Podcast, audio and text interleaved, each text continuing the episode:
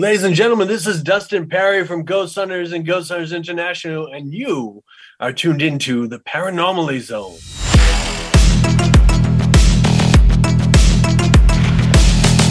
Look, I know the supernatural is something that isn't supposed to happen. It does happen.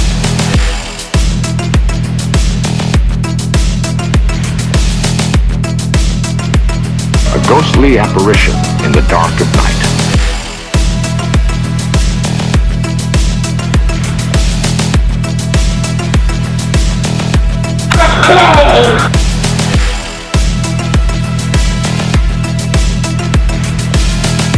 Human sacrifice, dogs and cats living together, mass hysteria.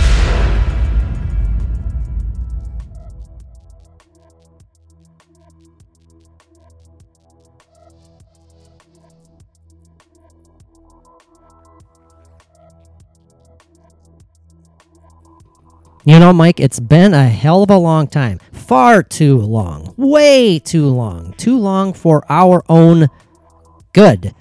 A plethora of days I- and months. I was going to say, and months even. Yes, Not quite absolutely. years. Not quite years, but getting darn close. But it's been far too long since we have taken a quote unquote deep dive into the world of true crime. I think it's about time we did such. We even did a little bit of prep for this one. Uh, I'm proud of myself. I'm, I'm proud of you. It was am- Yeah, it was I- I- I amazing. sent you three links. And yes, you, I read one. You read one. I I didn't see the other ones. Well, it was it was kind of which is understandable because I you know because it- it's me. It's not like I it's not like I also wrote additional notes on there saying such things. Well, here is the link. Please read. Please right. Please read. Also, maybe perhaps check into this other one. I mean, I, it's understandable. I get it. I get Yeah. it. But um, I had I had a bad day. well, I, I got a shot in my thumb, and it hurt, and it hurt still. man like like directly right into the tip of your thumb or like Right into the joint next to the hand. oh, right where it meets your Well, your hand. I see. Yeah, my psoriatic arthritis is really messed up there, and it is has narrowed the tube in which the tendon goes through. I guess that's what the doctor said. So, with that not being wide enough to to slip through easily, the tendon will get caught in on this knuckle. He's pointing And- to the knuckle underneath his thumbnail. Yes, Yes. and and then it gets my thumb gets locked up or it'll snap when i try to move it sometimes i can't even move it I've seen that happen So- to you. I've seen that happen to you. oh man but i got a good cortisone shot in there today so I let's guess see what happens I guess you could have worse things lock up on you. Yeah. So um, yes that's absolutely true I mean, you have to And look at it like well- that. It's not like it's not like your your head freezes. In a, Well- you turn to talk to Mary, and all of a sudden it's like, eh, okay. yeah Or, or unless that has happened, I don't know. Yeah well it, it has but very infrequently Okay, well that's but anyway yeah and next month i am going in for a second opinion on my destroyed shoulder Oh, that deserves a round of applause. You sent me that text yesterday, and I was Yeah. just like, oh, thank you. Thank you Yeah. for at least taking this step. I mean, this could very well be, Mike, a step towards having two functioning arms again. yeah absolutely And that's in all sincerity. Thank you for doing that. That's awesome. Uh, Uh, it it should be good. it Yeah, should be doctor, good. It will be good. Um, my doctor suggested and set up uh, appointment with a, a specialist and uh, second opinion. And if they do surgery, the way the other surgeon said it should it'll take a full shoulder replacement, damn. Which I don't look forward to. But Well, it's either that or just having a limp noodle hanging, uh, you know, atta- attached to your shoulder. a limp So- noodle that I can that I can kind of flop around a little bit. Just a little bit. Yeah, yeah. I And mean, it's great for swimming. It really is. well, I was going to say it's, pro- it's probably great for, you know, practical jokes, maybe, you know. Oh, yeah. maybe you can. Mary laughs at me a lot. I was going to say, maybe you could make it, you could pull No. a prank or two on Mary. I don't know. Who the hell knows what's happened? But, um, yeah. But it's good to see you again. Um, one shoulder or not. Hopefully, two functioning shoulders in the near future. That's great. But as I was saying, it's been a hell of a long time, Mike. A hell of a long Yes. time since we have um, taken a dive into the uh, well, the uh, never pleasant, weirdly fascinating word uh, world of true crime, but without strain too far from our passion. What has made this podcast float for the last however many years, the paranormal. Why not combine the two, my friend? Right? True crime, paranormal. We love it, and that's what we're talking about tonight. It's um, it's interesting ground for sure. I hope you're ready to take this on. Oh, Okay, thanks. Absolutely. I was uh, I was excited. I was ready to get home after my my uh, deal with the doctor and after your start. after your your thumb shot. Yeah, Uh, yeah, it, Yeah. will be good. It'll be good. I'm looking forward yeah, to this. one. absolutely. Well, in case you are new to the program, and believe it or not, as hard as it may be to believe, we do get new listeners from time to time. This is your weekly dose of all things paranormal, strange, and mysterious. The Paranomaly Zone is where you're at. My name is Patrick Koffenberg, and I am joined, as always, by my co host with the ghosts, the paranormal poster boy himself. Hmm the messy baby Mike Carbno. Now, the reason I said messy baby, Mike, Okay. because that literally popped into my brain right before we started recording because you you made a mess. You made a little spillage, I did. and um, and I joked, "Oh, messy baby, messy s- baby." I spilled my iced tea. Now, did you spill it upon like your crotch? So, what was it like uncomfortable? was it icy? What happened is uh, I was swirling my glass because I was stirring it up a little more because I saw sediment on the Aha. bottom of it. okay. So What the I- hell are you I- putting sand in your drinks? What the hell? Well, it's the tea, oh, okay. the powdered tea mix. I guess. And and I, I guess I spun it too fast, and boy, she came out like a tornado. It just seems So that's what happened. just seems odd that you referred to it as sediment because to me Well, it's what it looked like. are, are like fossils forming in it right now You're It's like, down where the suckers feed. mike is drinking sludge right now because it's filled with sediment from the from the bottom of some lake that he was just he just dredged before the, this episode began but uh I don't I don't want to finish my tea now. yeah no who knows what the hell you're drinking right now who knows what bacteria and Get some mossy shit in there or something. well hey moss Sorry, moss- sorry, excuse my French. well that's okay yeah we've never sworn on the paranormal zone No, ever. that's true. Ever, ever, ever. That's why that big giant explicit sign is on every every Yeah. episode on the old uh, iTunes and wherever else you decide to listen to this podcast. You know, that's an interesting question that I'd like to put forth. If you are if you have the time, if you're interested to reply, tell us how you do listen to the podcast. Do you watch on YouTube? Do you listen on iTunes? Do you listen through oh Spotify, uh, iHeartRadio? Just throw it back at us. I'm interested. I'm interested to hear the uh, the the dynamics of the listening audience. You know where where and when you guys listen. That's kind of a uh, an interesting tidbit to throw out there. Maybe I don't know. Mike's staring at me. Absolutely. Mike is staring at me blankly. I tell you, I tell you what, boys and girls, there's nothing more um Disturbing. well that too disheartening when Disheartening. I'm just I'm struggling to find a word or a phrase or a sentence or anything that seems to spark just a remnant of interest in Mike's gla- glazed eyes as he's just staring at me. I'm like, oh, good lord, how long do I have to ramble on here? But uh, oh well. Hey, put your hand up in the air and wave for a clue or something. oh, oh, Make sure I'm still awake for crying out loud. yeah, I can't I can't tell if you're breathing. That's for sure. I well, don't know. I I, don't know get so in, I get so enthralled with what you're saying and how you're putting it out. oh, it's just sure. amazing to me, and I All right, I you. transfixed. Well, I get you. I just, I don't know. I'm not making fun of the man. I just, I, I worry that you're having like a Mitch McConnell moments, and you're, you know, you literally like become catatonic for about five minutes. Okay, just making sure. I'm Just- demon possessed. Uh, oh well, hey, at That's least that'd be that'd be interesting podcast content at least. So Yeah. oh boy, ask some questions on that one. Tune in, Mike is possessed. Now that would be yeah. that would be interesting for more ways than one because you have come a long way, my friend, when it comes to believing in, quote unquote, believing in the possibility, the reality of supposed demonic possessions. Uh, yeah.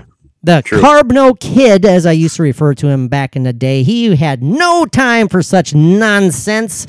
Man, up until at least, eh, not that long ago, two, three years, I'd say. You were pretty adamant, pretty Oh, opposed Yeah. to the idea of demonic possession. But all you have to do is play him some uh, terrifying Anneliese Michel Ah, don't, Um, don't even talk about it. or Annalise Michael. Yeah, don't. I, I get you. I get it. Play him some audio clips from that horrifying exorcism, and that's da. and then Mike is a he's a believer, at least temporarily. Well, I'm I'm working on it. yeah, you're open minded to it. You're Yeah. open minded to it.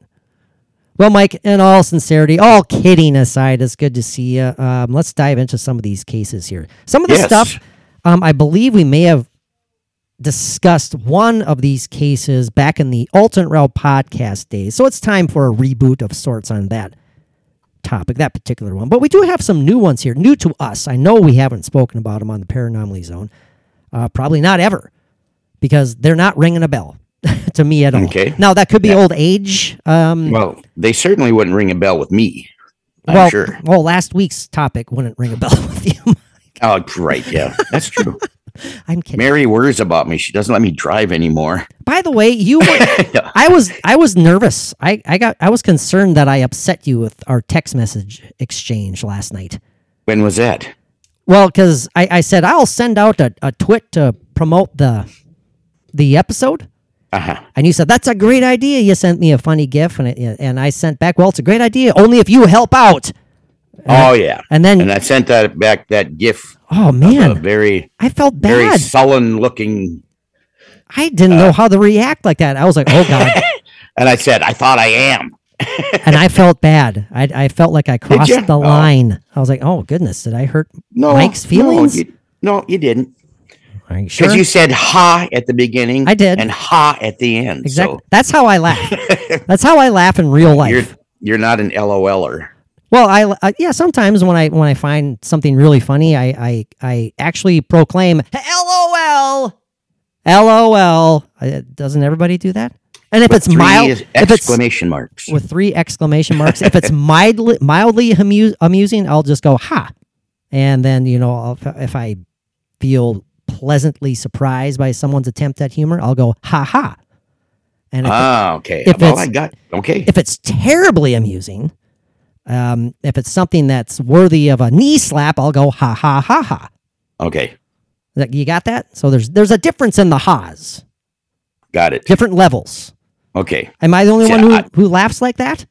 I, I don't, Oh, but that doesn't mean there isn't some other person, some small country southwest of it, and by well, himself. we, we don't need specific locations here. You know, Mike's going to give us a geography lesson here now, but yeah, alrighty. Anyways, well, we're about 12, 13 minutes in. I guess we better start talking about some of this stuff, right, Mike? Now, some of the topics that we did cover in, in uh, fairly good detail in the past include such paranormal slash true crime related horrible true stories. Obviously, I'm being redundant there with the word true, but the Villisca House axe murders, for example. I mean, that's one of our that's one of our quote unquote dream locales to check out, Mike. But that was a great discussion a while back. Horrifying example of true crime related to the paranormal. That that particular case, I wrote down these two notes, Mike, to kind of separate our our uh, topics of choice tonight. And I wrote down paranormal after effects, so to speak, and then I wrote down paranormal directly involved in the case because and there is that. there is that, and I mean, there's both of them. um, Right, exactly. Yeah. sort, you know, by chance, if you're wondering what I'm talking about, has a ghost ever come back to help solve his or her own murder? Well, yeah, supposedly that's happened. We've talked about that before in the Greenbrier ghost case. Bizarre, bizarre, but fascinating. Allegedly, the first case, court case in U.S. history to involve alleged testimony from a ghost. Now, the ghost wasn't sitting on the stand. There wasn't an empty stand there and people going, hey, where is this person? No, we're not. There was a rumor though that she did appear in the court. Rumors are a totally different subject, but yes. Well, you know, it, it yeah, you're right. Go ahead. No, that's, but I'm not disagreeing with you, but I, I'm Well, you saying, shot me right the hell down. saying that there, No, well, that too. I, That too. I'm just kidding. well, you have I am cases not like angry, Patrick. Uh, well, anyway, man, you sound fierce, fierce. Mike is on a roll tonight. Um, yes, the Greenbrier ghost case, which again allegedly involved testimony from the deceased that changed the outcome of the verdict. Again, if you aren't familiar with that one, that was one of our very first episodes that we um, recorded after we became the Paranormally Zone. Mike, we've spoken in detail quite a bit about the horrible events that took place at the Cecil Hotel. yes, Uh, if you're, uh, uh, abhorring, oh god damn, A- yes, ab- abhorrent too. abhorrent. Yes, Um, whatever. Covered covered extensively on such paranormal hit programs like Ghost Adventures and, and the like. Um, mass murderers, serial killers uh, spent time there. You know, Richard Ramirez comes to mind. A lot of crazy crap went down there. Uh, alleged murders alleged to have gone down. Talk about redundant. Alleged murders alleged to have gone down allegedly at the Cecil Hotel. And also, that's the case, Mike, where that you mentioned it before we started recording, where that terrifying, absolutely awful outcome for the poor woman who ended up being ended up dead and found floating in the water tank up on top of the building. yeah, and you know, I gotta, I gotta discuss this just for a moment. Okay, yes, okay, Didn't- please do. Didn't the water start tasting weird? Oh yes, you know, as Mike laughs about this, I but yes, I'm, I'm laughing in in fear and Dis- discomfort. I know. discomfort. Yeah, it's it's it's it's gross and it's tragic. I mean, It is that's- extremely That's where that you can find that elevator footage of this poor woman. It looks like she's you know she's peeking in and out of you know the open elevator doors as as if something someone is tracking her down. I mean, she's acting very bizarrely. Very. It's know- either there was a, a ghost or some kind of a paranormal event going on, or she hadn't taken her psych meds in two weeks. Well, either one is I, possible. I have Maybe no idea. maybe both. And I'm not making fun of. no, any of no, no, no, no, that no, absolutely because not. God forbid I'm on a lot of them. Mike just started convulsing a little bit. By the way. I, that was my Joe Cocker imitation. Yeah, well, well, you're one armed Joe Cocker. yeah, right. Um, yeah, no. Unfortunately, like the the people who were staying at the hotel started complaining about, like you said, like an odd, odd bitter slash sweet taste, but like a gross Oh. sweet taste in the water, and they kind of Like- they they threw that aside for a while because they were figuring, well, maybe it's just how the water is here. But then other people started complaining and reporting that when they would turn their faucets on, black water ran out of the faucets Yeah, and fingernails and pieces of skin, I'm not sure about the fingernails and pieces of skin. Hair. now, if you don't report that, there's just something. I'm blaming you. You know. Um, Right. but yeah, it was. Just, it's it's disgusting and tragic. But a lot of weird Yeah. shit supposedly went down at the Cecil Hotel. Was the hotel itself the reason behind all this weird shit? Did people like Richard Ramirez and a lot of the supposed satanic rituals that were performed there by various people, various groups, did that have something to do with the paranormal activity? I, I don't know. I mean, it could be a combination of all of it, right? Yeah, and it could be built on a huge portal where all the demons can come in and out anytime they want. I don't like that idea. That's But you, but you think about it, could there be something like that somewhere on Earth, why not? on this planet? Yeah, like a portal to hell, huh. where we went and checked it out. Yeah, it just looked like a some dirt and grass. But hey, Yeah, but it was cool though. It was Oh, well, cool. I know it was it, it was cool. I'm just that's that's just kind of what it looked like. It, it was the most terrifying part was me sticking my hand down that gopher hole to to grab your flashing balls. I was waiting for Patrick to come out with a gopher stuck to his finger. Blood squirting out all over the place. Oh man, that'd be one nasty squirt or gopher Oh, to do that. man, Holy You'd have to crap. go in for a shot after that. Yeah, yeah, and, and multiple fingers, not just your thumb, right? Yeah. Mike, the first one I want to talk about is is one I had I had never heard of. I I'm I I ventured to guess it's something that you probably weren't familiar with either. Uh, the reason I say that is because that was the one link that you you didn't look at. Okay. Okay.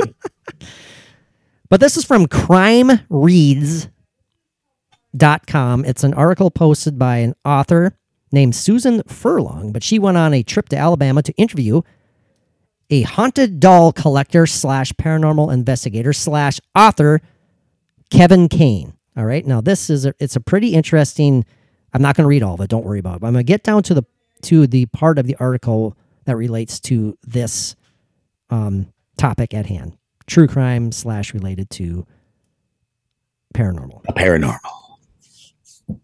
Now, Mr. Kevin Kane has a book titled My Haunted Collection The Dark Side.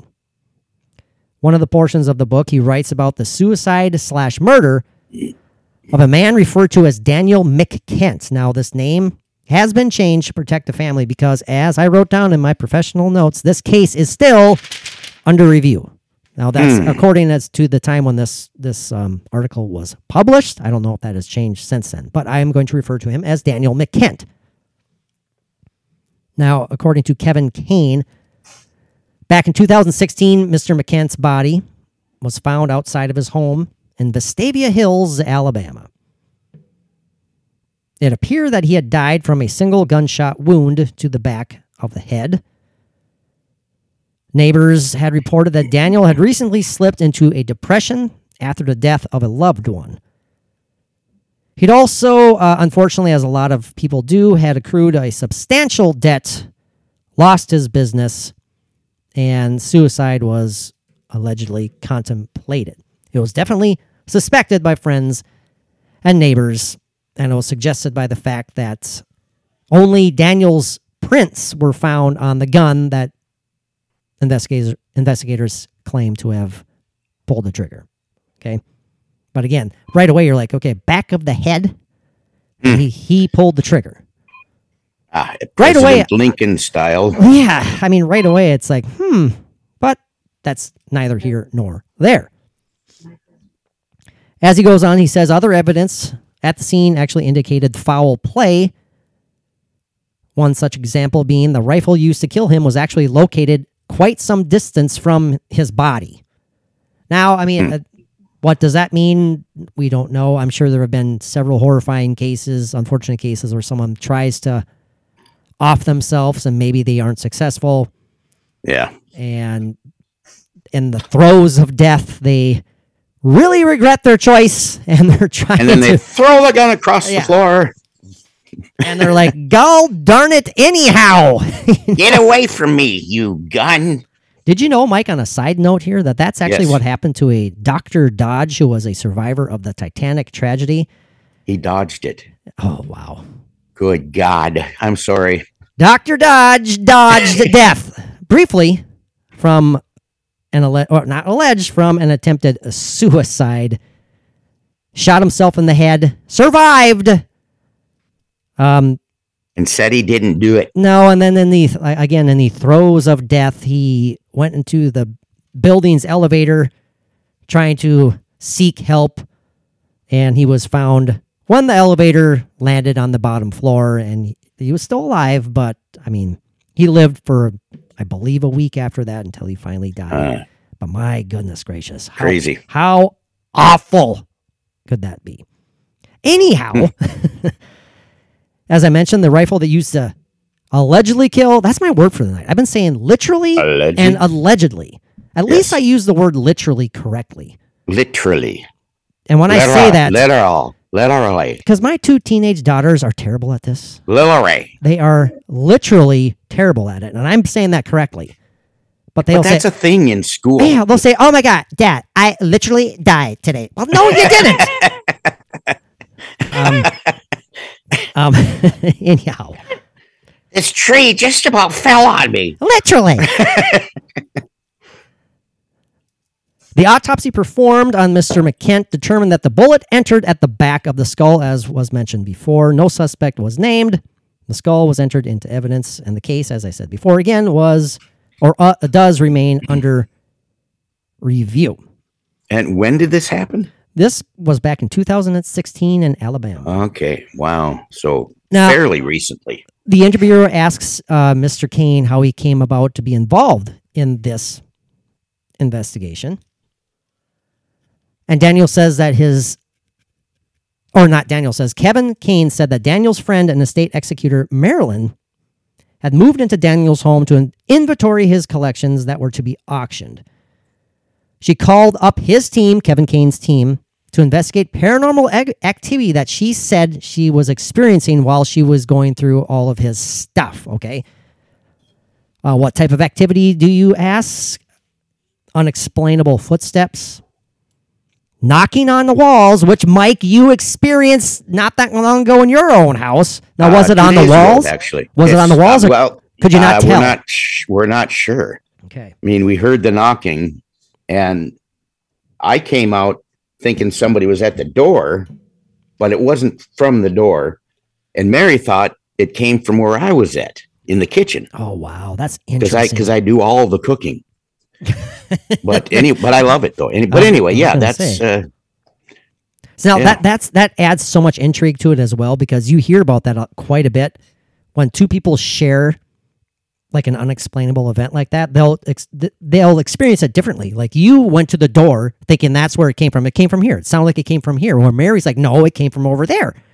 mhm. That kind of uh, I don't know. That adds a little bit of yeah, it's, it's Intrigue. pretty amazing. Yeah, But as I said, um, after Daniel's death, the executor, when she was not not his executor, you know what I'm talking about, the executor of his property, she claimed to have experienced uh, unexplained footsteps knocking on the walls, which would stop as she entered each and every room. Pots and pans clinking in the kitchen. The sound of Get out in my kitchen and rock those pots and pans. Anyway, go ahead. Don't look at me like that. No, no, it's fine. I, I appreciate that. yeah, I, you hate being interrupted, don't you? Go ahead. Not if it's worth it. Not if it's I'm worth it. Well, that wasn't worth it. Well, it depends. Pots and plant, uh, pots. and- See now I'm flustered. Pots You're flustered now. and pans clinking in the kitchen, then the sound of hammering and construction coming from the basement. Ooh. Hmm. This went on for some time, but what actually prompted Marilyn's call to Mr. Kevin was when Daniel's spirit manifested and let out an angry scream Oh, before I vanishing. would poop my pants. Whoa, can you imagine that? Oh my gosh, seeing this spirit. yeah, yeah, I think I'd probably poop my pants too, Mike. now, um, I don't blame you for that one. Uh, Yeah. Especially if you like ate some, you know, raunchy food beforehand. Yeah, and I tell you, as I'm getting a lot older, it's gotten a lot easier to do. Well, it's going to make our next investigation that much more interesting, right, Mike? So Absolutely. we'll make sure to bring bring along the proper cleaning supplies. Bring a camp toilet, put it in the trunk. anyway, Uh, now, Daniel or Daniel, uh, Mr. Kane went on to describe some of the methods and of investigation that he used while, uh, well, yeah, you guessed it, investigating Mr. McKent's home, and he used some of the classics, the K two meter, um, you know, the search for electronic electromagnetic activity, thermal readings, thermal readers for uh, obviously sensing hot spots and whatnot. Uh, spirit such things that we have. such things as we have. The spirit box. Uh, it was when he was using the spirit box that something really popped up that caught his ear and made him go, Whoa. Now, according to him, when he was using his spirit box in the house, he allegedly, there's that word I'm, I'm using again, picked up the words money and murder. And when he played this recording for Marilyn, Daniel McKent's friend, she confirmed without a doubt that that was Daniel's voice. Now, this is after again she's uh, she supposedly saw his manifested spirit, which screamed in anger, and now they pick up his voice that said money and murder. Hmm. You can only guess where the story is headed to, right? He was robbed and killed. by yeah i was going to say something terrible but i won't no no no no uh, he goes on to talk about and it's important that we do this he then goes on to talk about some circumstances related to this case that were supposed related supposedly related to a haunted doll that mr mckent collected i mentioned earlier that he was an avid collector of, of such kind of odd intricate little trinkets Marilyn attributed much of Daniel's misfortune to a voodoo doll. Now, Dan- she said that Daniel traveled extensively, collected items from around the world, and she remembers when Daniel showed her a doll, a voodoo doll, right before his death. How do you how do you how are you saying that? How am You're I saying, what? vo- voodoo, right? Voodoo. Well, how else am I supposed to say it? I swear to God, I'm hearing voodoo. wow. Are you, I- are Mike? Are you being in? Uh, is a demon right now? Got right in my Um, ear. right in your ear. It's somewhere in your body. There's some orifice that's being affected by your by your demonic um, energies that are taking over. I don't know. Yes. Okay, no, Mike. I'm saying it with a V. Yes. Voodoo. Yeah. There you go. See, that was understandable. Uh, Listeners, did you? Did any of you? Any of you besides Mike think I was saying voodoo? I want to know. Oh, you know, it, they could have heard something totally different. Um, well, did they hear But- hoodoo? I mean, there's that classic Yes. David Bowie Which song. isn't far off from voodoo. Uh, very good. no, as far as what what they are. that classic David Bowie performance in the classic movie Labyrinth. Yes. I believe he has a that- love it. line. I believe he has a lyric where he he says voodoo, hoodoo, you do. That. Oh, yeah, that's right. Remind me of the babe. What babe? The babe with the power. What power? You know, I'm, you know where I'm going. I Hmm. I apologize for butchering David Bowie's voice right there. Okay, can I go on here? I'm saying voodoo with Yep. a, with and a I'm gonna I'm gonna be quiet this time. No, no, don't be quiet. You'd be the worst podcast host on the planet ever if you just sat there and stared blankly at me. well, I'm I'm talking about cutting in on you and stuff and cutting you off. I that's not good. Not about pooping your pants or or Nope. mishearing voodoo and voodoo and Nope. Poo poo. poo poo hoo hoo. You who. you do what you do, the hoodoo that you do. Anywho, okay. Yeah. Anyway, go ahead. Now this damned voodoo doll, voo, You just about didn't make that one. anyway, go ahead. Is that? Do you have like an orb that's clogged in your ear canal right now? I don't know what's. They coming out. oh man. now he showed her this. I'm just going to say doll, okay? He showed her this doll before it. his death. He said it was given to him by a Haitian woman who told him that it was cursed and, would bring Haitian tragedy. woman, you must believe that. Well, you know, and she told him that it was cursed would bring him tragedy or would bring tragedy to whomever brought it to their humble abode. Now, Mike, before I go on, and quickly, if someone offered you or if you were interested in a doll and they said, sure, but this is going to bring you tragedy because it's cursed, would you still bring it home with you or would you at No. least have a second thought? No, absolutely not. You would not bring it No, home. I mean, I, although I did bring a couple of souvenirs home from Tagus, Oh, yes, you did. but uh, but something like that, no. I think we all brought home the stench of your brother's gas. Sorry, Steve, but it was bad. I thought there was like a cow shitting in right next to us. Oh something. yeah. No, it wasn't just the gas. Forgive me. It was it was the leftover remnants of whatever he ate. because that. Yeah. Okay. Never mind. Yeah, But no, yeah. We, we we kid because we care, but my God, I'll never forget that.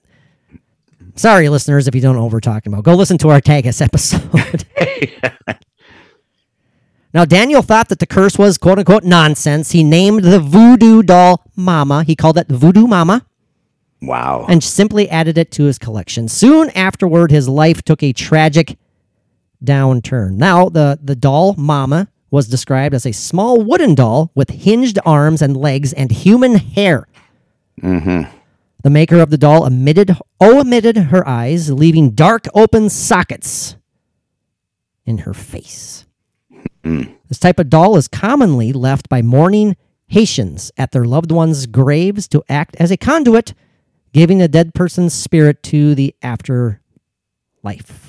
Wow. I never knew that. I've never heard that before. Yeah, that's Interesting. See, yeah, you learn something every now and then. Yeah. Even on our show. Yeah, he- well, that's that's kind of what I was getting at. Okay. Yeah. Okay. Oh, sure. Well, uh, what goes on here, I don't want to read too much uh, because we have other cases to go into. but says here one of the questions was referring to uh, Kevin. At one point, Kevin pulled a case from the shelf that contained a rather innocent looking doll with piercing green eyes and a matching green velvet dress. I asked about her story. Now, this is one of uh, another acquaintance here, all related to the same story. This is Lori, referring to this other doll. She was sent to me by her previous owner, Vivian, who purchased the doll from another online collector. Not long after receiving her, Vivian started experiencing, guess what, paranormal activity. She described sensing a demonic presence in her apartment, seeing dark humanoid creatures lurking about, that's terrifying, experiencing violent nightmares. In fact, during one nightmare, she awoke with scratches all over her body. Mm. Again, this is after receiving this doll named Lori. Once I received Lori, I also sensed something evil about her. So I doused her in the holy water and prayed over her. Then Doused I doused, doused. like buckets. The- buckets and buckets. Overkill. It's like, yes, it is saturated. You cannot get this doll any more wet. Yes. Leave it as is. You are correct, sir. Now, after dousing it with holy water, praying, she then sealed the dolls in this case. The questioner asks Can a case contain a demon? Kevin Kane as- answers No. The sealed case is used to keep the doll bound so that no one comes into contact with it, and hopefully it will no longer harm anyone. Going back to the questioner here, I'm saying quest- questioner, interviewer, however you want to uh, refer to it. The interviewer then says Kevin put Lori back on the shelf, talking about Kevin the collector here, and our attention drifted back to Voodoo Mama and my final question Do you believe that a curse or an evil entity is attached to Voodoo Mama and call, caused the tragedies in Daniel McKent's life? Kevin Kane answered Marilyn thought so, but I've owned Voodoo Mama for several years now, and I have not sensed anything malicious or evil about her. To me, the K2 meter and spirit box readings from Daniel's residence are more convincing that foul play was involved in his death. It was as if Daniel was trying to leave a clue for us, perhaps hoping for a resolution to the crime and peace for his own spirit. Now, as we mentioned earlier before, this case, when this article was published, was still underway. It was under review. Mike, um, without spending too much more time on this, to me, it seems like they're picking up evidence again, paranormal evidence, call it what you will, related to true crime. How do you feel about this man's murdered spirit? Well, the spirit wasn't murdered. He was murdered. His spirit coming back in anger, Yes. screaming anger. to his friend, just screaming in anguish. Those words, money, murder, being picked up. This investigation is still underway as of again when this article was published.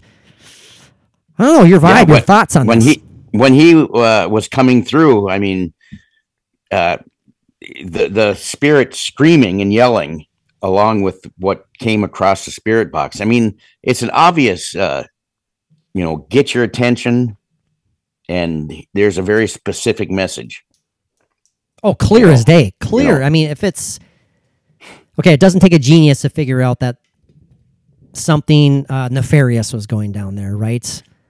Great use of the word nefarious Well, thank you very much. I've been waiting to use that word, i'm sure you were but obviously it involved money, um, some debts, perhaps. I mentioned earlier that Daniel was unfortunately he had accrued some substantial financial debts. I am not suggesting anything, but hopefully we weren't talking about getting involved with low life financiers uh, unfortunately how do I want to put this? Loans that are bound to not be repaid, you know, and what are the consequences of such? I mean, there are so many possibilities that went down in this, but money Hmm. is involved. Money is the root of all evil, is it not? Oh, absolutely. But I'm thinking, I mean, pooping your pants aside, though, I still can't get over the image of a manifested spirit screaming Yeah. right in front of you. Um, what would you be driven to do, Mike, if you saw the spirit of a deceased friend do that to you? How would you react in all sincerity? In all sincerity, I would stand my ground, Okay. hope for the best. Hope for the best. but but if it's a friend of mine, uh, you know, I if it if he was a friend in life, you know, he, he would have the same thoughts and feelings in death, I believe. So I would try to not think, well, he's he's not going to be here to hurt me because I trusted him in life and I should trust him now. Mhm, mhm. Um, and like I said, the message thing comes across that there's the, the anger and everything that was so strong that that energy was there for him to be able to do that. Yeah, and there's a reason for that, right? I mean, Absolutely. a reason for that manif- uh, manifestation. So, um, yeah, I'm interested in learning how this case uh, came about. If it's still under review, um, if it was totally thrown out. I mean, I I really don't know. As we mentioned earlier, this was back in 2016, but this is one example of alleged paranormal connectivity with true crime because this man was murdered. I mean, I just there's no if, ands, or buts about that. Uh, a shotgun to the back of the head seems kind of difficult to pull off on your own. Well, and that is so stupid. How? Unless you rig up some kind of a string on a pulley system, you know, and or tied to your big toe and you kick out and shoot yourself. I Yeah. don't know. Yeah, I, I, I don't mean to laugh, but that was funny. Um, I, I, I get it. I totally get that. It's like, Yeah. no, i- if if this person wanted to off himself, they're not going to go through the intricacies, the intricacy, intricacies. I can't In- speak. In in. Yeah. Whoa, there's a holy Toledo. I just saw another wacky wild orb. Hold on, boys and girls. Mike and I are going to take a brief time traveling excursion because we've been seeing some weird crap on his More, webcam. more than orbs, even. More, yeah, and it, this isn't floating hair by any means. Uh, No. we've learned our lesson. Uh, hold on, boys and girls. It will seem seamless to you, and I will learn how to pronounce words before we come back. Hold on to your seats. And we have returned after yet another successful time traveling excursion. Yeah, we apologize for that, ladies and germs. That was uh, that was interesting, Mike. that last one It was. It was very interesting. very interesting. We'll have to talk about that on our next uh, Patreon episode, talking about all sorts of weird, crazy stuff. And is- also the big misty thing that uh, yeah, what the hell is going on? behind me. That wasn't Maybe like it was. What? I was going to say that wasn't like a physical manifestation of like your your your own noxious fumes No, no, no, no. uh, expunged from your other orifices. Expunged. Great use of the word expunged. Thank you. I'm on. Yeah, I'm doing. I'm doing quite well. I'm yeah, but well. actually, you know, I maybe it could have been my dad.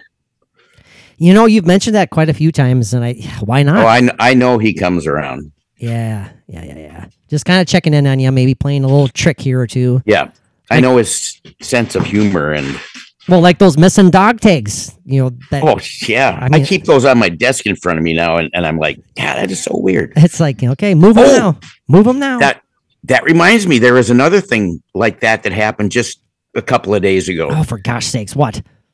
Well, Mary had lost this ring, I don't know, a while ago, and uh this little pinky ring. By the way, Yeah. when when I just said, "Oh gosh," you know what? I didn't mean to sound like, "Oh God, what now?" I was like, "Oh no, man, no. like I'm I'm like I'm intrigued and I can't wait." Yeah, What? that's that's how I took it. Okay, good, good, good, good. But um, so she had lost this, and it's been gone for quite a while. And uh, the other day, um, it was laying on the kitchen floor. I mean, It- why I- was okay? Why? I don't know. I it's it was. I know we didn't hear it land or anything like we did the dog tags, but Um, but I just can't imagine, you know, how that would have just appeared there. I mean, I when I, I sweep the floor or and everything, I don't see anything like that. I mean, it's crazy. I'm waiting though, Mike. I'm waiting for something. It feels like it's almost building to something like this. Yeah. Like Well, like like your like your uh your skeleton behind you or your baby alien. I'm waiting for one of those things to show up like like on your bed in the middle of Yeah. night in the middle of the night or something. You know? Yeah, no kidding. Ooh.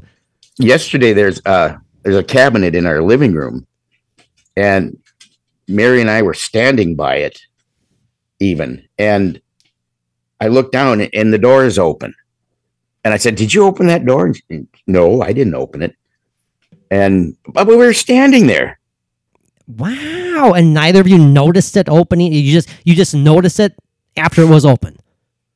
yeah Gosh. It's almost like these, you know, if this is like a some sort of spiritual activity, it's, it's like they're waiting for the perfect moment. Okay, they're not looking. Boom. You know, right right yeah let's pop that door open. yeah it's interesting and it's it's so active you know not as active as that house in park rapids i lived in but but still pretty cool Yeah. Yeah. But that's that's why I've got to do a spirit box session, like you like we talked about, Oh, and gosh. send it to you. Please do. Please Yeah. do. It, it's it has to be done. It seems to me like that it's activity seems to kind of accelerating since you've been doing a little bit of deep dive into the background history of the house. It seems to be kind Hey, of there you go. coincidental, doesn't it? It seems I to think you're right. coincide with each other. Yeah, it was after we got that uh, um, spirit box uh, session we did where I heard the the name. What was it? Uh, Oh, there were several. There were several different re- I- names. yeah, I can't remember now, but you know, I, that's that's when I went to the my abstract and uh, to look at all the people that lived lived here all the way back to 1882. Yep. And just finding that information, looking for that name, and of course, I could, didn't find that, but Well, those, what I, I believe what you are referring to is that that uh, clip that I posted on Patreon that we recorded. I believe my first visit to your house, and when I was, I just happened to be listening to it again. I don't know, a month or two ago now, and some of those replies were just clear as day and really intriguing. I posted on the Patreon. You listened to it, and you're like, "Oh man, those names! I'm going to look into those names." And so that kind of mm-hmm. started this whole, you know, shebang into looking at the background of the house and mm. here we are.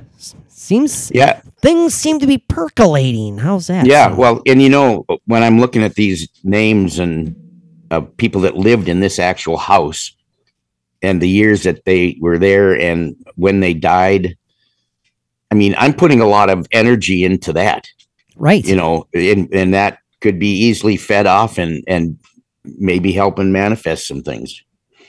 I don't know. I'm thinking so, man.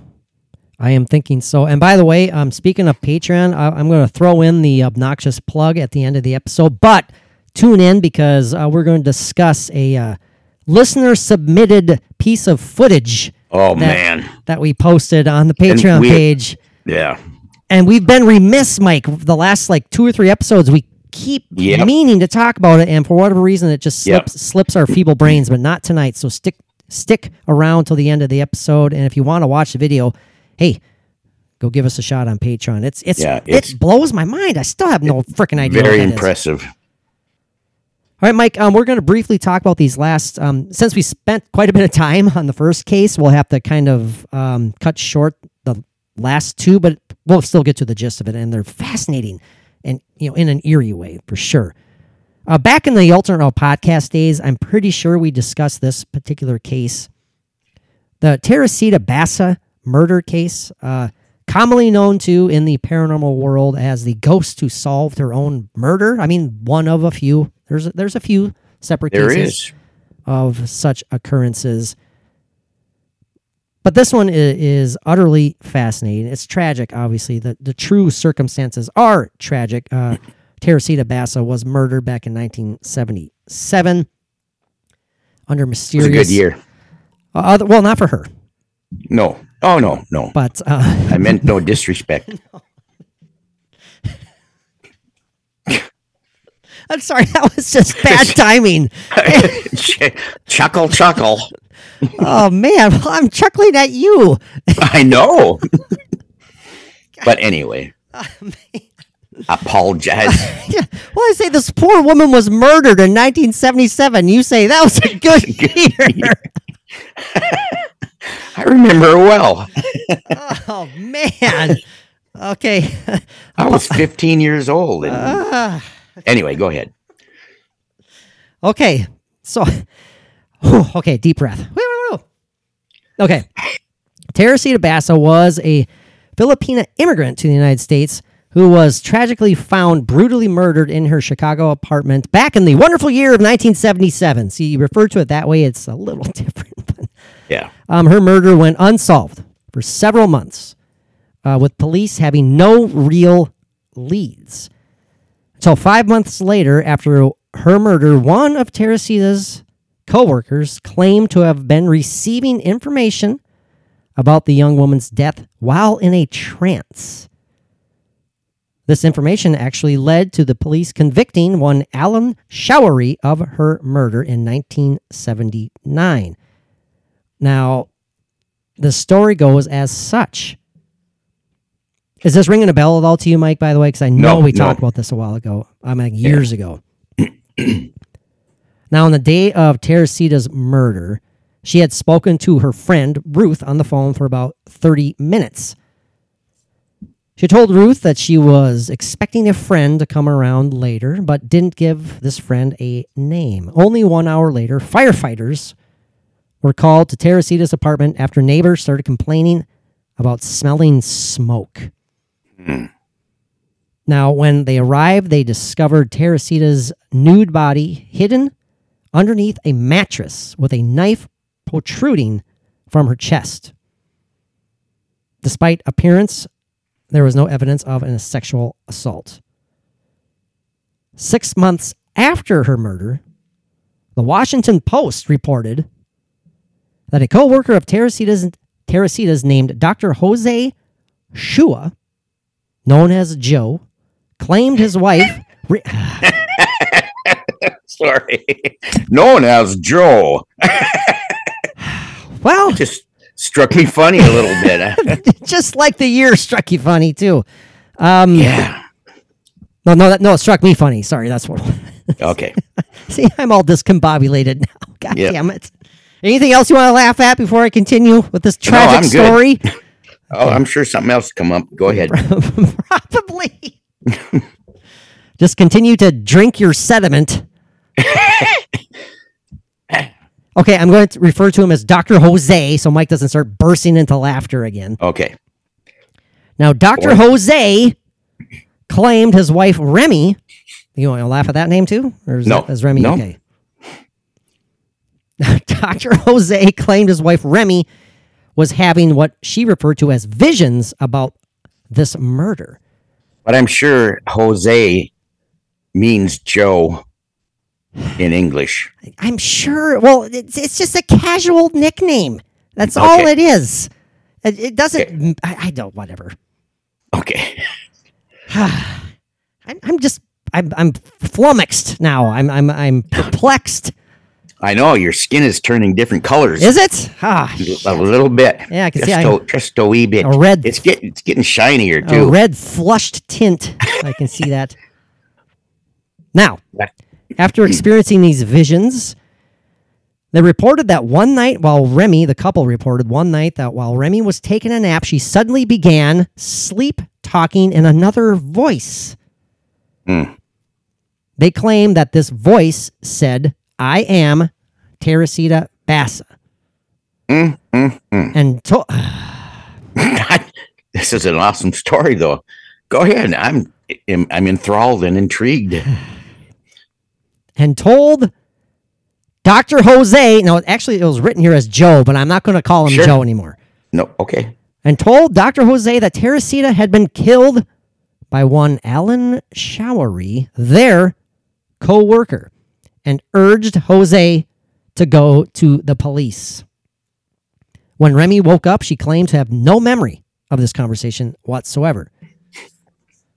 Jose decided at first not to go to the police. I mean, I I get it. I mean, putting yourself in his shoes, you can't go to police after Right, something like yeah. that. You just They- you, they- they'd laugh they at would- you. Yeah, and they'd turn you right around. get, get out. One hundred percent. We got you know we got other stuff to attend to right now. Now, several days later, they claim that this same voice possessed Remy a second time. This time, asking Jose why he had not gone to the police. Jose replied that he had no evidence against Mr. Showery. He cannot go to, to the police. This is this is something we cannot do. The voice then, they claim, told Jose that Showery had taken some of Teresita's jewelry and given it to his own girlfriend after murdering her. The police didn't know whether to take this information seriously or not, but decided to do a background check on Alan Showery simply based on the fact that they had no other significant leads. So I kind of get that. That's not far fetched, Mike. And again, Right. I, I use exactly. I use references that I'm fairly knowledgeable about. Going back to even the Ted Bundy investigation, they got desperate, Mike, and they started Mm-hmm. Yep. at one point bringing in psychics. They were That's right. looking for any possible leads. It's not an uncommon thing. Right. So they're like, well, we have no other leads. We're going to check this guy out. We're going to at least give him a background check. They found during this background check that Mr. Showery lived close to Teresita and actually had arranged to go to her apartment that night to repair her TV the night that she died. Hmm. Detectives then brought Showery in for questioning, and he confirmed that he had gone to her apartment that night to repair the TV, but then left because he said he did not have the correct tools. The detectives, now skeptical, asked Showery's girlfriend if Showery had, hmm, by chance, given her any new jewelry as of late. Hmm. She said yes. She allowed Teresita's friends and family to inspect these gifted jewelry items that she received, uh, received. And guess what? They were confirmed that they were Teresita's uh, jewelry. Now, when confronted with this evidence, Showery confessed to Teresita's murder. He claimed that after he left her apartment, he planned to return to simply rob her. When he returned, Teresita let him back in and he then attacked her, murdering her, removed her clothes to make it look like it was sexually motivated. He then hid her body under a mattress and set it on fire. Showery initially tried to get the case against him dismissed because most of, if not all, the evidence was based on the paranormal. I told, I get that, you know, but I'm not siding with the murdering asshole by any means. Of course, I am not.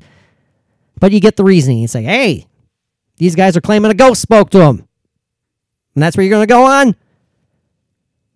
But the police then testified that the way Showery quietly came with them when arrested without pr- protesting suggested his own tacitity admitting his guilt, tacitly admitting his guilt.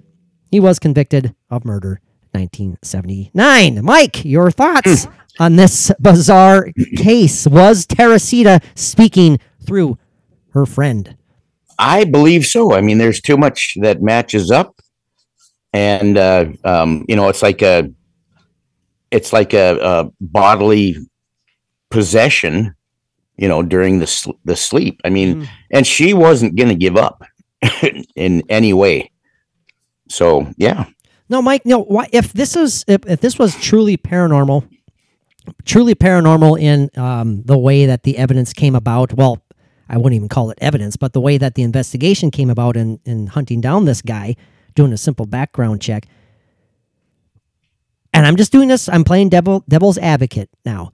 We know that there have been tragically how you know millions of murders in the history of this this Oh, earth, absolutely. right? How many of them are unsolved? How many of them will remain unsolved? Why doesn't this happen more often? I have I'm I'm playing the the silly devil's advocate. I'm throwing out the silly question, but if this no, it's actually not silly. if this actually happened, why doesn't it happen more often? Do you have a thought on that? It's not a crazy question at all. I mean, is it uh, is it going on and not reported? You know, I mean, but that can only account for so many. Right. If- Exactly. If, it was still going on uh, I don't know. That's I can see a lot of people dismissing dismissing uh, quote unquote hints they may be receiving. mhm. I mean, even the gentleman here, you know, Remy's husband, Jose, or Remy's boyfriend, I, I don't recall. They dismissed it, like we said. They just like we we can't go to the police with this, but it was Right. insistent, and they just they got desperate. and I'm sure there are also spirits that have tried to communicate like that and got across uh, maybe a message, and the person, you know, reacted the same way. I can't go to the police, but the spirit wasn't um, active enough or uh, maybe pissed off enough to keep going and keep bugging him. So it quits. And that that would probably never be thought of again, except for telling stories around the campfire or something. Yeah. Is there a chance that, man, as odd as it sounds, I mean, we talk about, we talk often about, Often. Uh, I'm kidding. no, I'm, I'm just, I'm, I'm perplexed every now and then. That's all I'm saying. By my actions and behavior. I've been redirected, so carry on. Did you say you've been redirected? yes, I did. Man, now I'm like a, a brutal podcast dictator now. I have been ordered to obey, and so I shall continue in silence. No, no, You no. are a dictator, and I'm not talking about a penis and a and a potato. Hmm. That's not a penis joke, No, it's a potato joke. right? I,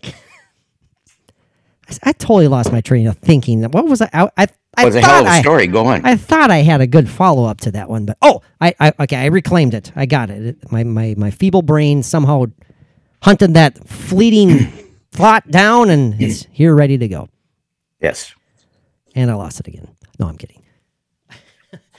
now we talk often, sorry, often Ah, of how spirits can or cannot move on, right? Uh, sometimes we discuss tragic occurrences here on Earth where maybe the energy, the spirit, however you want to refer to it, is trapped here. I'm doing air quotes, trapped because um, either maybe they do not know they have passed on. What the hell happened? Did you just shock yourself? no, I just about knocked my microphone. I got to get a, a microphone stand. That's my, my Spock cup is just not cutting it anymore. Spock's getting weak. Spock's letting Yeah. him down. Yeah, Mike literally has his. Uh, oh, there's that word again. My gosh, I'm saying. Lit- what was that? Was that a dog? it was Mary sneezing. Bless you, my dear. Okay. Bless you, my dear. Man, we're all over the place. I'm getting easily distracted here. So, you know, whether or not someone who dies tragically on Earth, uh, like they perhaps they do not realize they have died and they do not know how to move on. They don't need, they don't know they need to move on, or any number of reasons why they feel like they need to stay here. Like I Teresita, not just want to. They might not want to. Teresita, she's trying to have her brutal murder murderer brought to justice, and so she is not going to move on until that happens. Now, and I ask you, well, why doesn't stuff like this happen more often? If we're going to believe this is legit, we're going to believe this happens uh, sincerely. Why doesn't it happen more often? Uh, the possibility of a murdered human moving on in the spirit world, Mike. You're oh my gosh, how do I want to how do I want to uh, phrase this? How do you think that would play out more commonly than not? Do you think murdered victims, whether or not their murderer is brought to justice, they can move on, even if the the tragedy of the murder is left open and unsolved, and you know the family will never really heal from that? Do you think they can still move on? Do you think that they are doomed to be trapped here? That's a good question. Um, you know, if uh, if there's a, a spirit that is uh, um, that has gone through that and is wandering or whatever, maybe they come to a point where um, they've uh, been able to uh, come to a point of forgiveness and letting it go. There's that. That's what I was looking for. The forgiveness. That's and giving them giving them the peace to be able to to move on. And I'm gonna go beat my No, dog. that's fine. no, I'm I'm not. I, I've never. She would kill me if I tried that. probably, probably. And he's talking about the dog, not Mary, or both. I don't know. Maybe my, my Great Pyrenees. Anyway, yes, that is the key word. I think Mike is forgiveness. Right. because Right. you know let's just throw let's just throw that out there i mean listeners how would you react would you be able to forgive someone who murdered god forbid murdered your child you know It, it yeah, it depends on how spiritually minded you might be, right you know. To me it seems so it seems unfathomable to me i don't even want to think about that Right. but tragically tragically that's happened to far too many people far too many people that has happened to. That's been a tragic reality a sad sad reality. But they move on because they forgive those who have murdered their own child their own family member. There's that giant beast. There's my baby. But Oh, Mike, again, is that something that you think plays a part in it? I, I I know you do because you mentioned it already, but how big of a part is that in moving on and being mm. able to spiritually move on in your own right? I mean, if you're able to forgive someone who did this atrocious act to your family, you're almost enlightened right there, aren't you? Sure, absolutely. I just don't know if I could do it personally. I would like to think I'd be able to, but man, that's a tough one. Really, really tough. How about you? I'm I'm putting you on the spot. Do you think you'd be able to do that? You'd be able to look the murderer in his or her eyes and say, "I forgive you," sincerely. Man, man, oh man. Uh, oh man, that's the, that's a hard question because I would love to think that yes, I can do that, but I am also very human. Yeah. I'm very spiritual, but I'm also very human. you know, Oh, one hundred percent. but uh, ah, yeah, How about uh, listeners? I mean, it's if you're interested, let us know. We want feedback on all sorts of stuff. Every time we throw out questions like that, when I throw out a question to Mike, he throws out questions to me, and we banter back and forth with our our sometimes rambling responses. We want to hear from you guys too. We, want to hear your opinions, what you guys think. Is that something you would find yourself able to do? I, I just don't know. I personally don't know. I'd like to think I'd be the bigger person, be able to do it, but man, maybe it happens more often than when than what we think. Uh, if it didn't happen, um, maybe we'd be hearing more of these stories. right. You know, Exactly. Exactly. Mike, one last case here before we have to wrap up. yes, Another tale that might be common in the paranormal field, uh, commonly referred to as the ghost of Anne Walker. I'm reading an article entitled The Ghost of Anne Walker.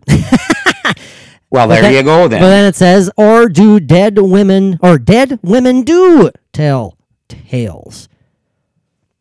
This is another intriguing story where a victim, murdered victim, plays a part solving their own murder, their own demise. Trying to find the the good bits here and stuff. I don't want to ramble on too long here. But it starts the year 1631. This is when the story starts. yeah, this is quite an interesting 1631. situation. A good year, as Mike would refer to it. Oh, sure. A widower named John Walker lived in the English village of Great Lumley. Lumley. His live-in housekeeper. Man, I think when I read this earlier, there's a there's an inn that's mentioned in this story, Mike. That is, well, it's bound to make you freaking laugh because of what it's called. I, I this might be a different, Okay. different article. But, but Give was- it to me. well, I don't. I'm I'm perusing. I cannot see the actual name of the the inn from this particular article. Okay. But um, I keep scratching. My, if, I'm sorry if I'm bothering you by rubbing my my neck and chest so sensuously. I I'm a bit disturbed. Yeah, I've got I got like a, an itch going on right here, so I'm just like, yeah, I've got a damn- chill up and down the back. Sorry, Of I just my head. I, thought I was I was looking kind of seductively there. So Yeah, I it's that, that white shirt like, started but he started unbuttoning it and everything. oh yeah, yeah. Oh oh gosh. I and then you. and then he unbuttoned it so far and pulled it over and said, Oh Billy. oh Billy. and then I pressed my nipple up against the webcam, and Mike the, Mike fell over. and then I threw up all over it. Yes, he did. Okay. 1631, as I said, a good year. Yes. John Walker lived in the English village of Great Lumley. His live-in housekeeper was a niece, his niece, Anne Walker, an attractive young woman in her 20s. Now, the story goes they don't know much about John himself, other that he was unpopular among his neighbors. He apparently was one of those people who, for undefinable reasons, had a knack, had a knack, had a knack for inspiring dislike and distrust. So one of them there, folks. You just simply didn't like him. Came across as a putz, basically. You know what John Walker eventually became in life? Who? The Johnnie Walker Scotch uh, fame. Okay, now wait, wait, wait a minute. Are you pulling the fast one? E- yes. Oh, for Christ's sake! Sorry. Okay. Anyway, anyway, you, just don't understand my befuddlement every now and then, listeners, because of Mike's his face, his damn poker face. Every now and then he pulls that out, and it doesn't matter Only- what the hell he says. only at the right uh, at the right time. Yes, and I never want to say the phrase Mike pulls it out ever again. now, we don't know much about Mr. John, as I said, other than he was pretty much a putz. So it was a small wonder that when Anne suddenly disappeared from Great Lumley, villagers immediately suspected something very unpleasant. Now, John's story was that his niece had simply taken ill, she got sick, went to stay with an aunt in a neighboring village until she recuperated. However, the common belief was that John sent the girl away because guess what? Guess what? Good old Uncle John got his niece Anne pregnant. Anne Walker's fate seemed destined to remain a mystery. Then, a great Lumley miller named James Graham began having some very unsettling experiences. Just like Mike's having unsettling experiences with his massive Great Pyrenees right now. Well, God Um, dang it! She came over here and got her head wrapped around my mic uh, or my headphone cord, and was starting to walk away. that don't work. That don't That work. That would have brought me and the mic down. Mike, I swear to God, you need you need some sort of partition, an unbreakable partition Yeah, to I've separate you. You need a soundproof podcast uh, Booth. booth. Simple. Yeah, I got a very large closet. You know what? The the audio, the the the, the freaking dynamics would be great sitting in a in a Absolutely, they would be. Yeah, You just have to get some Yeah, light in people there. people do people do that for uh, uh, people that do sound over oh heck yeah, Of work and course things like that. Sorry, getting back to the story. I think Mike. is- yes, I got to quit doing that. He is free of his doggy interruptions. Now, one night, Mr. Graham, talking about his unsettling experiences, one night he was working alone in his mill when he saw the figure of a young woman approach him. She was, according to Mr. Graham, of a disheveled appearance. She had five ghastly wounds on her head. The quote unquote affrighted and amazed Graham, I'm going to start using that. I am affrighted. affrighted. I like that word. Affrighted. Realizing he was seeing a particularly horrifying ghost, quickly crossed himself. Father, Son, Holy Spirit, and then the Spirit told him, I am the Spirit of Anne Walker. It's kind of similar to I am Teresita. Very, very similar. Straight to the point. Who, while in flesh, lived with your neighbor, John Walker. I was betrayed by Walker. The ghost slash wraith slash spirit went on to say that after she became pregnant, John sent her to stay with her aunt. Soon before she was to give birth, Walker paid one Mark Sharp to take her away from her aunt's home, claiming that he would bring her to some more suitable place to await her confinement. confinement. Instead, Mr. Mark Sharp brought Anne to a lonely moor where he used a quote pick such as men dig coal with and gave me these five wounds. The spirit claimed that those five ghastly wounds to her head was the result of pick blows, coal mining pick pick Blows. pick blows to her. God, man. Sorry. To her head. Her body was then dumped in a coal pit. Mike still giggling under his breath. Done. She ordered Graham to relate her story to the nearest justice of the peace, warning him that until he did, she would continue to haunt him. So Mr. Graham's like, God dang it, I'm going to see this ghastly, wounded woman appear to me every night until I report this story? Are you kidding me? You know that that there's another ex, uh, example of that, and that is Patrick Swayze in Ghost. Henry the Eighth, I am, I am. there you go. Oh man, that's great. Perfect example. Now, what? Oh wait, what? What was Whoopi Goldberg's name? Was her name Rosalita? Was it Rosalita? Ah, yeah, something like that. Yeah, No, no, no. It wasn't Rosalita. It was um Oda Mae. Oda Mae. Enemy. That's That- the one. Why the Yeah. hell did I think Rosalita? I don't know. She Yeah. was the maid, I think. She, I don't know who the hell it was. I honestly have no clue. I don't know. Now, Graham, who was described as a practical, no nonsense type of man who would not even court such an ignorant fear of the supernatural, he didn't believe in ghosts, folks. That's what that's basically what it said. Could not bring himself to follow the instructions from the spirit of Anne Walker. He feared, and not unreasonably, that everyone would think he had lost his flippin' mind. I, I threw in the word flippin'. Yeah, He was affrighted that people think. yeah, affrighted. Affrighted, they would lose. Affrighted, you know- I would lose my mind. Do you know why he didn't believe in ghosts? Why is that? It's Mr. Z got a hold of him. very good. Yes, very, Knocked very that good. sense right back into the boy. He sure did, man. Oh man. Oh, we love Mr. Z. Great, great, Yeah. great uh, guest. We need to get him on. Absolutely. Oh, I lost my train of thought again, or train of my, Yeah, my line of reading. Where, where the hell am I? Okay. But again, the murdered woman was not going to be put off so easily. She made a second appearance, Mike, and in a quote, stern and vindictive, unquote, manner, demanded that Graham this time obey her wishes. When that also failed to move Graham, the now very fierce and very cruel ghost returned for a third time. Graham finally got the message. He simply didn't want to see this ghost anymore, and so he didn't want to wait for another fourth visit. The miller then went to the magistrate and repeated what Anne's ghost had told him. Fortunately for Graham, his reputation for honesty and probity, probity, probity, probity, probity, probity, was such that his bizarre tale was taken seriously. Now, he had such an esteemed reputation, Mike, as such a mm-hmm. level headed, logical, nonsensical man that the magistrate and the people believed him.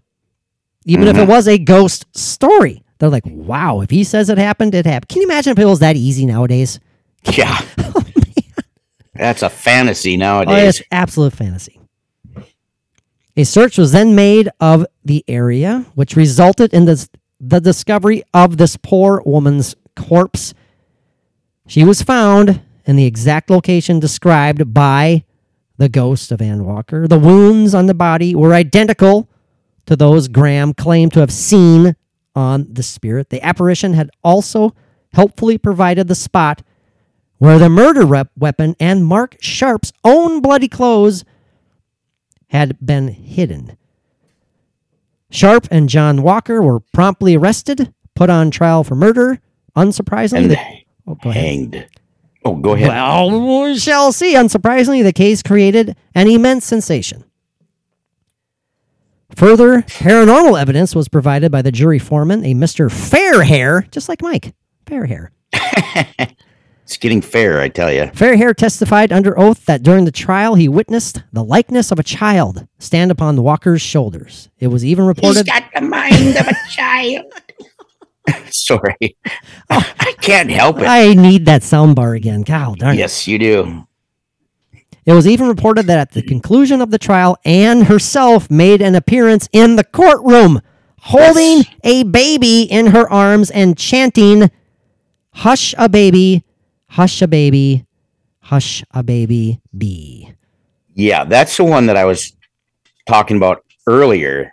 Damn. That I mistaken what I Well, at, you know, as she wrapped up her little soliloquy here, it says, "Hush a baby, hush a baby, hush a baby bee.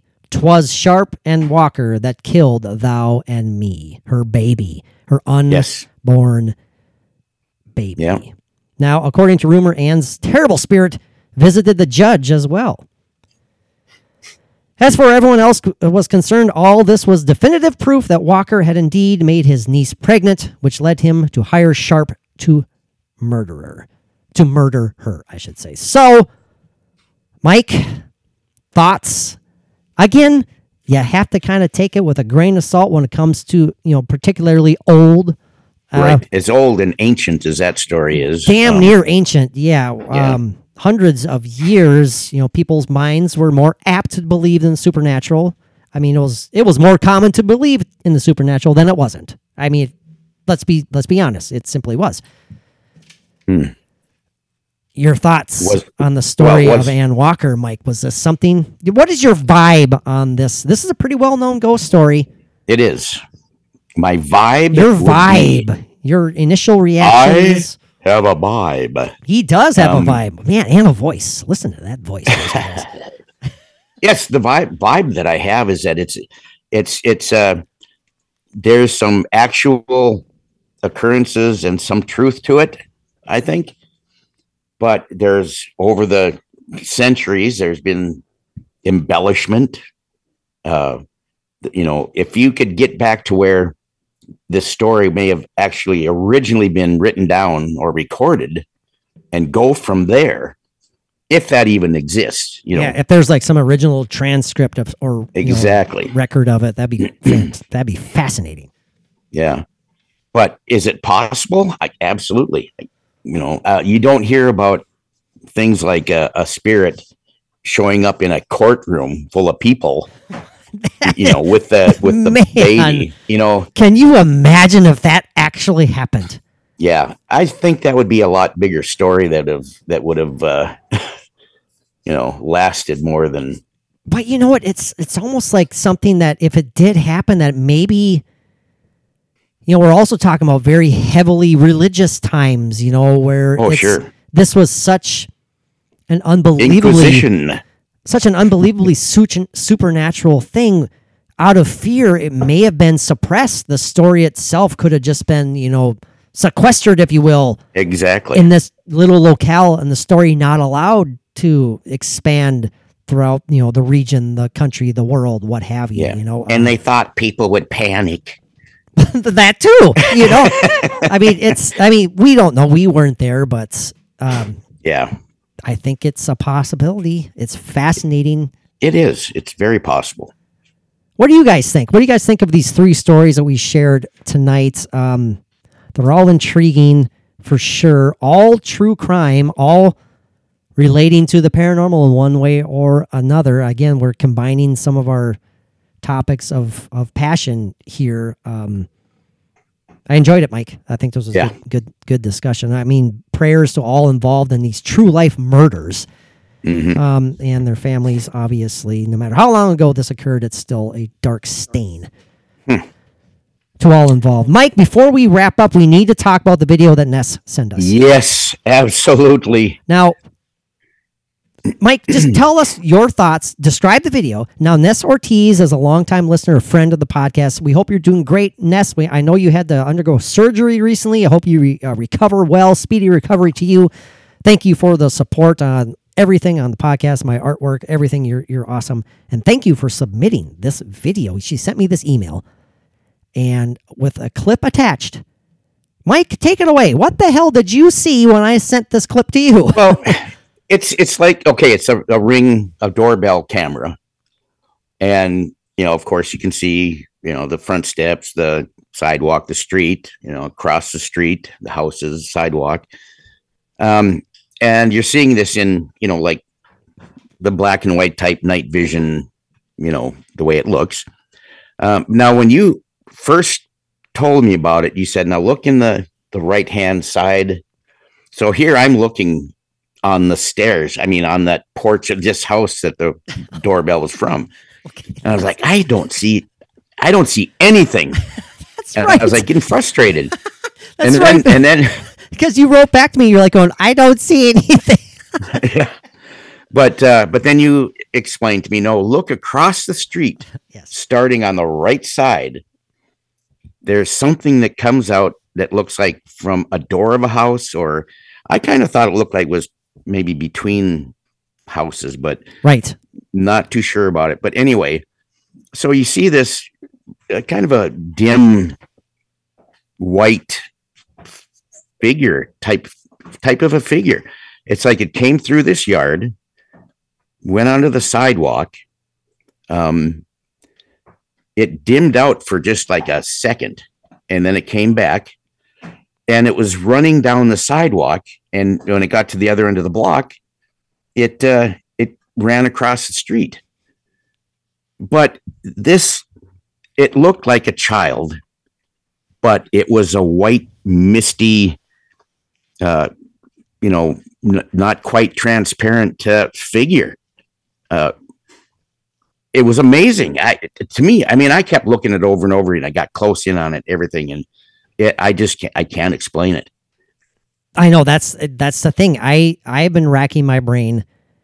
You know, uh, again, I'm using this phrase over and over. You know, playing the skeptical devil's advocate. I guess you know, I'm like, how can I try and logically explain this? And I mentioned this to, to Ness as, well, and it just doesn't it doesn't pan out in my in my point of view because you hear the arguments like, well, is it is it the footage of an actual person who walked down the street at one point during that day, walked down that sidewalk at one point during the day, and it somehow got caught in like a loop in the in the memory chip or of the camera, whatever you want to, Ah, however you want to throw it out like that. There's, there's some sort of mix up that's happening there. You're seeing a replay essentially of actual footage.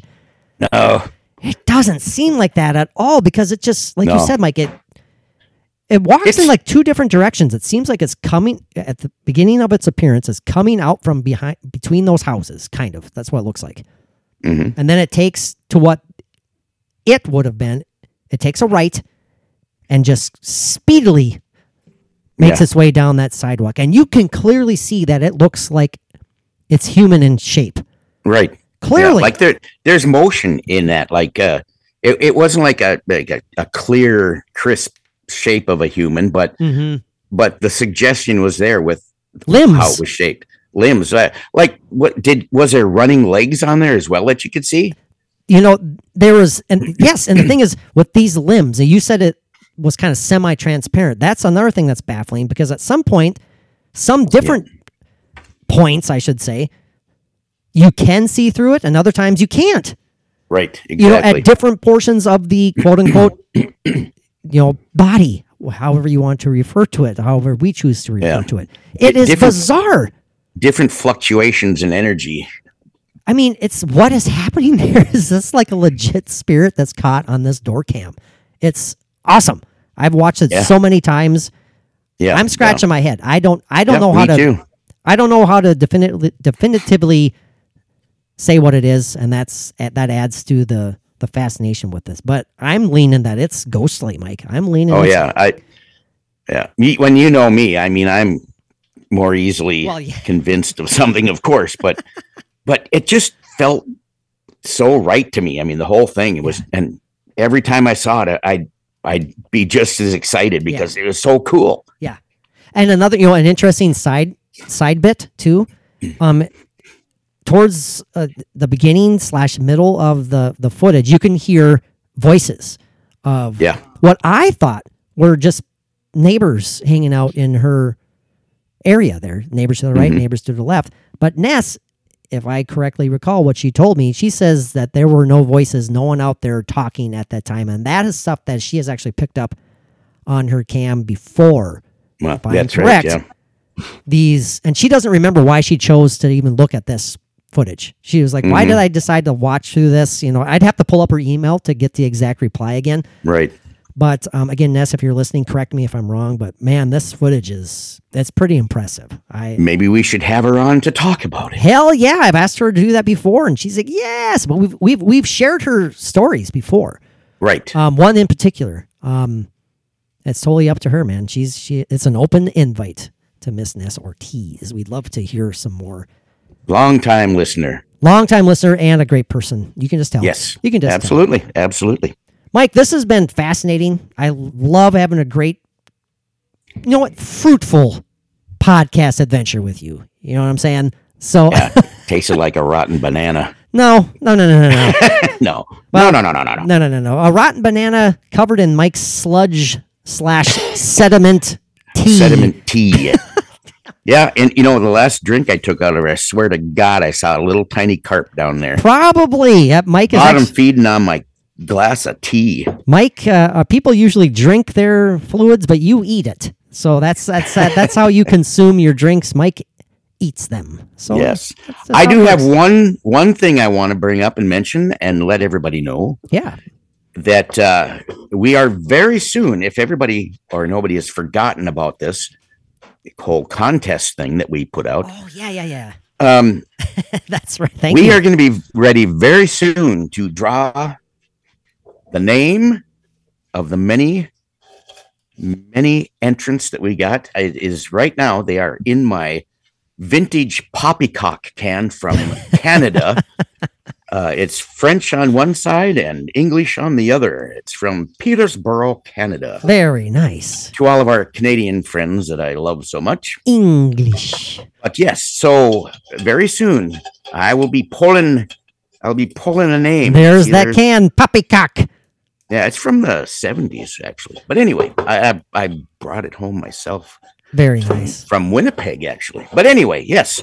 So very soon we will be drawing a name, and whoever the lucky winner might be, we will let you know. And I am still, uh, depending on who does win, I'm putting a package together of the grand prize, the grand poobah of everything that we can send as a great prize. I'm putting it together. It might be a plethora of small things. Hmm. It might be uh, just kind of a medium grouping of uh, medium sized, semi sized things. And there's my dog. Uh, it might be one big thing. It might be I a, a pound of hamburger meat. We Right. we do not know what it could But be. I also, yes, but I also, no, it won't be hamburger. uh, no, but anyway, but the prizes will be the dogs chosen. the dogs yes, know when Mike is excited. he knows when Mike's trying to wrap up the show because they're like, "Oh, daddy's almost done. Daddy's almost done." They, yeah, and once I take my headphones off, Yeah. Macy, the That- shepherd, she's right on me, like, come on. Oh, that's I thought you- yeah, that's what Mary Yes. does, but that's okay. But I want people to keep in mind that the prizes or prize will be chosen from my own personal collection Yes. of uh, of many many things that I have, and uh, know, that's so that's meaningful. That means something because you know, Yeah. it's it's this isn't just willy nilly stuff that Mike's uh, throwing out. absolutely stuff. not. You know, th- th- these are Absolutely of course we we are referring to the name Mike Skeleton contest that we put forth a few weeks back. we have got a uh, we- we have got a, quite a few really funny replies, some good ones, um, and some moving ones, some touching ones because of the reasoning behind the names. Um, it'll be pretty cool. It'll be pretty cool to see Yeah, what. I teared up a bit, I just turned a up wee just, bit. just a wee bit. No, but yeah, like I said, from my own collection, so expect it to be possibly science fiction, possibly horror, possibly any kind of uh, um, anything that we might cover on this show or that I enjoy in life. A in collecting. personalized, a personal trinket of Mike's choosing. Yes, absolutely. Looking forward to that one. Um, let's do that next week. Next episode, Mike, Yes, we're gonna pull out that pull out that winner. can. Pull out that poppycock can. Before I forget, Mike, that was a different article that that funny name that I Ah. referred to was in, but okay. I, I I'm just I gonna say no, no, that. no. I'm just gonna say it. Literally, in the story of the Anne Walker ghost, there was an inn involved. No joke. Oh, yeah. An inn referred to as the Cock Inn. I'm just telling you right now,